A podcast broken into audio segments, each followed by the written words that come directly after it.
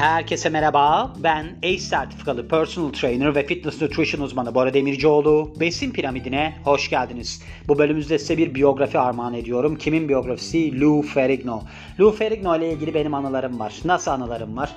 TRT'de bu adamın dizisi vardı. Halkı oynardı kendisi. Tabi o zamanlar halkta böyle bir özel efektler falan yok. Özel efekt adamın vücudu. Yani bu adamın öyle bir vücudu var ki zaten ben de olsam onu oynatırdım. 1.95 boyunda bir de burada yarışma sırasındaki kilosunu yazmış. 130 kilo. Normalde de 134 kilo. Düşünebiliyor musunuz? Bir de yeşil. Öyle de bir özelliği var. Ben o zamanlar mesela bu adamı izlerdim. Böyle derdim ki Allah Allah bu nasıl oluyor ya? Böyle bir insan var mı? Ben o zaman küçüğüm tabi. Var gerçekten de. Bir de ilginç bir şey gördüm burada biyografiyi okurken. Bu adam çocukluk zamanlarında halkı çok beğenilmiş ben onun gibi olmak istiyorum falan dermiş. Mesela halkla Örümcek Adam'ı çok beğeniyormuş. Ondan sonra da onu oynamış. Çok güzel bir durum yani.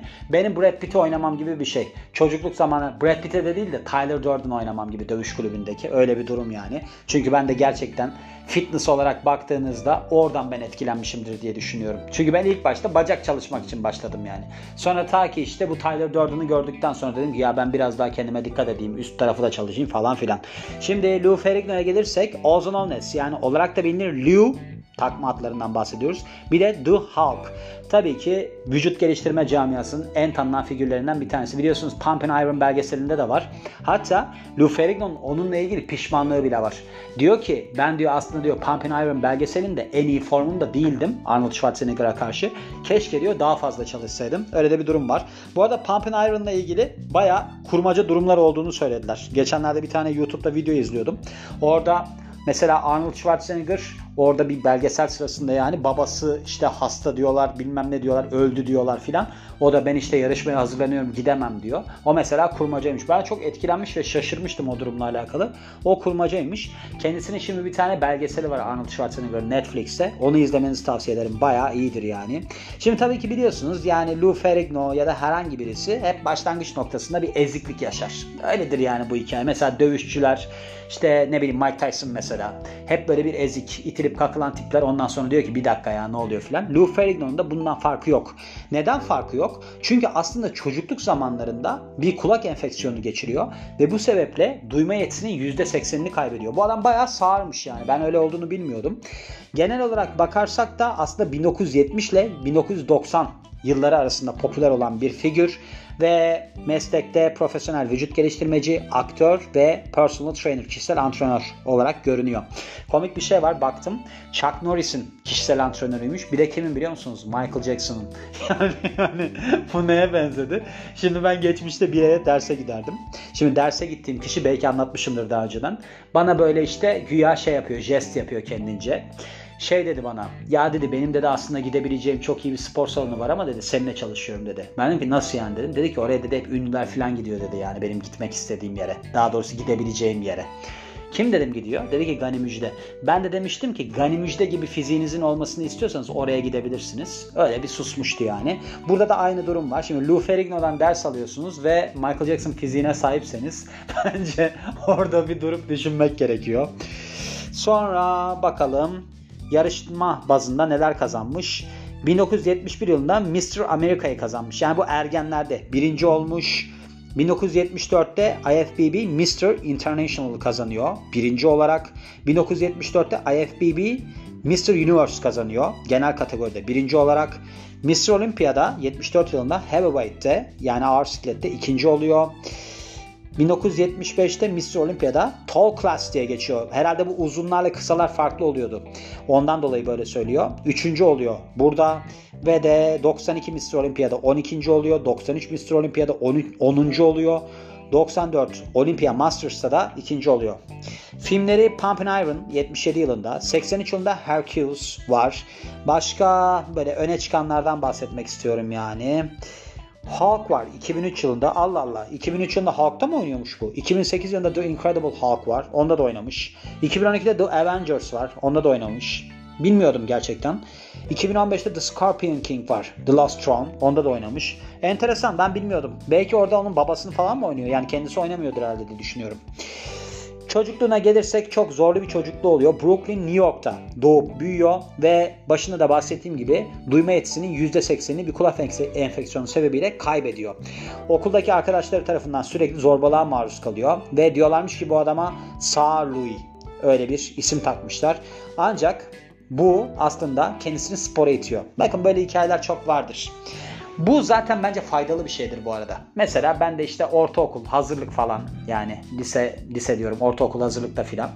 Hep böyle bir şeydim. Şişko bilmem ne filan. Sonra ben dedim ki siz görürsünüz. Sonra ne oldu? İşte şu anda mesela besin piramidi hep oralardan beslendi aslında. Çünkü ben yaklaşık işte bir 15 yaşından beri o zamanlar diyet kitapları ezberlerdim. Bilmem ne yapardım. Sonra benim ilgim arttıkça arttı konuyla alakalı. Çünkü ben nedenleri merak ediyorum. Ya ben neden kilo aldım? Ne benim o kadar yememe sebep oluyor? Psikolojik durumlar nedir falan filan derken ne oldu? İşte şimdi besin piramidi ortaya çıktı mesela. Ama hikayenin başı benim kilolu olmamdı. Burada da işte adamın itilip kakılması falan filan. 13 yaşındayken Lou Ferrigno yani 1964 yılındayken demiş ki ben demiş aslında The Incredible Hulk gibi bir fiziğim olsun istiyorum. Yani bakmış herhalde boyuna da ben böyle olabilirim falan diye. Belki kendini yeşile falan da boyamış olabilir. Şaka da yapmıyorum yapmış da olabilir yani. Ve bu sebeple de ağırlık çalışmaya başlıyor. Bu çok gurur verici bir şey yalnız. Yani siz diyorsunuz ki mesela ben Hulk gibi görünmek istiyorum. Ve sonra Hulk'ı oynuyorsunuz gerçekten. Bu kadar da hedef odaklı olur bir insan.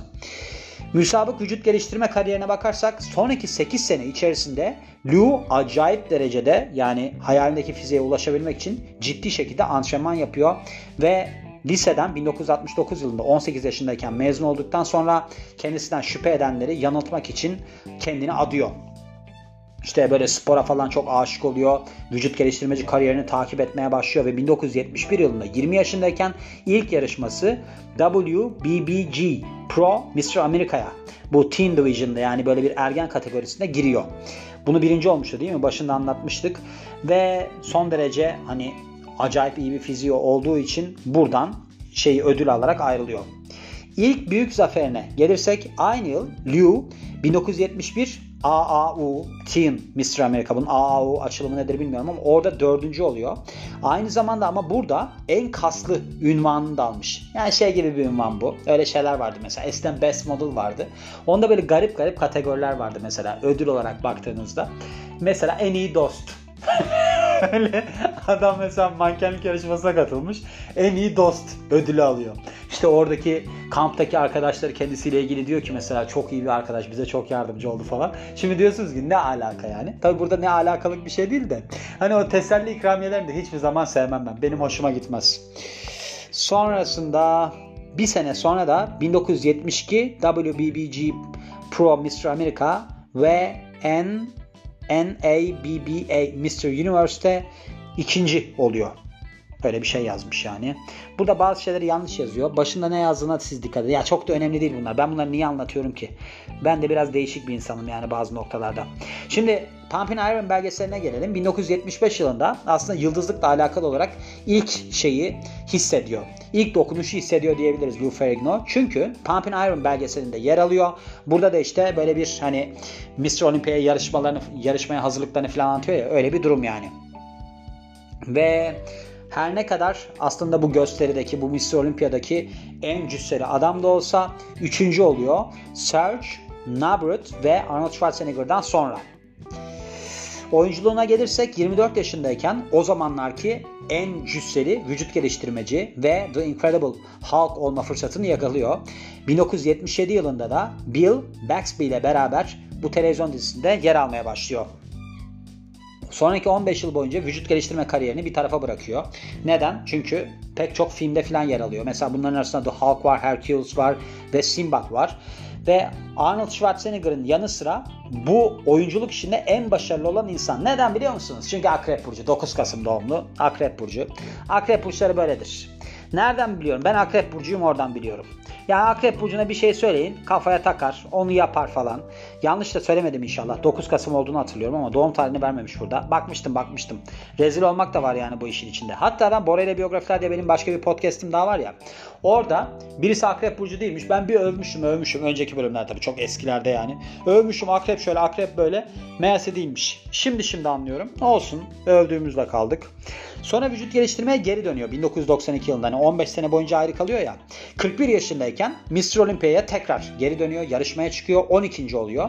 Burada da yani aslında birinci Dorian Yates. Dorian Yates cool adam yalnız. Hala da cool bir adam yani. Emekliliğine gelirsek emekli olmadan önce 1993 Mr. Olympia ve 1400 1400 diyorum 1994 Mr. Olympia Masters'a katılıyor. Tabii ki bunları kazanamıyor. Ardından diyor ki ben artık emekli ayrılıyorum. Ve kişisel antrenörlük yapmaya başlıyor. Yani personal trainer olarak çalışmaya başlıyor. Başında da bahsetmiştim. Chuck Norris ve Michael Jackson gibi ünlü isimlerle çalışıyor. Yani Michael Jackson evet bayağı fizikliydi rahmetli. Doğru. iyi çalıştırmış demek ki. Antrenman rutinine gelirsek 3 günlük bir split yani ayrı çalışmalar yapıyor. Mesela haftada 2 kez aynı kas grubunu çalıştırıyor. 6-10 tekrardan 4-5 set yapıyormuş. Demiş ki benim vücudum buna en iyi şekilde tepki veriyor. Onun için böyle çalışıyorum. Ve pazar haricinde sürekli olarak çalıştırıyor vücudunu. Öyle bir şey var. Burada günlük olarak nelerden hangi setlerden hangi hareketlerden oluştuğunu anlatmış. Gerek yok yani bunlara. Beslenmesine bakarsak şeyde müsabakaya katıldığı zamanlarda düşük kalorili yüksek karbonhidratlı bir diyet takip ediyor. Mantıklı. 4-5 öğün yiyor. Diyor ki ben diyor bu şekilde metabolizmamı yüksek tutuyorum ve büyümem için vücuduma gereken besini veriyorum. Günde 3500 kalori tüketiyor ve beslenme planı et, balık, yumurta, meyve ve sebzeden oluşuyor. Burada yine beslenme planından falan bahsetmiş. İdolleri ve de etkilendiği kişiler kim? Ben çocukken diyor The Incredible Hulk ve Spider-Man'den çok etkileniyordum. Ancak isim vermem gerekirse Steve Reeves ve Arnold Schwarzenegger'dır benim idollerim. Bir vücut geliştirmeci olarak.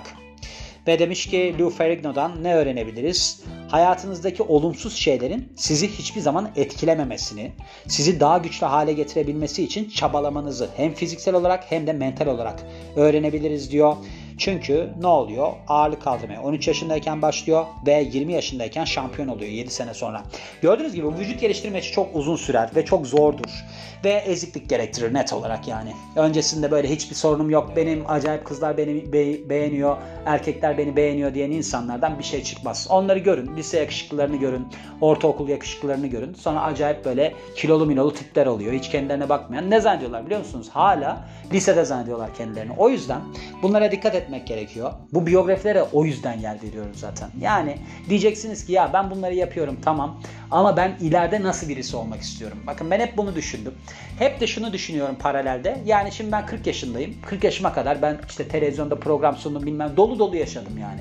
Eğer ki 20'lerinizde filansanız, kilolu miloluysanız o bilgisayar falan kırın atın. Klavyeyi duvara vurup kırın. Bilgisayar oynamak yerine böyle şeyler yapmak yerine gidin sosyalleşin. Mesela kızlarla sevgili olun, erkeklerle sevgili olun, dışarıya çıkın. Bir şeyler yapın yani. Bir sosyalleşin. Anlatabiliyor muyum? Yani böyle bir şeyle hayatınızı geçirmeyin diyorum ve bu bölümün de sonuna geliyorum. Beni dinlediğiniz için çok teşekkür ederim. Ben Bora Demircioğlu. Yeni bir bölümde görüşmek üzere. Hoşçakalın.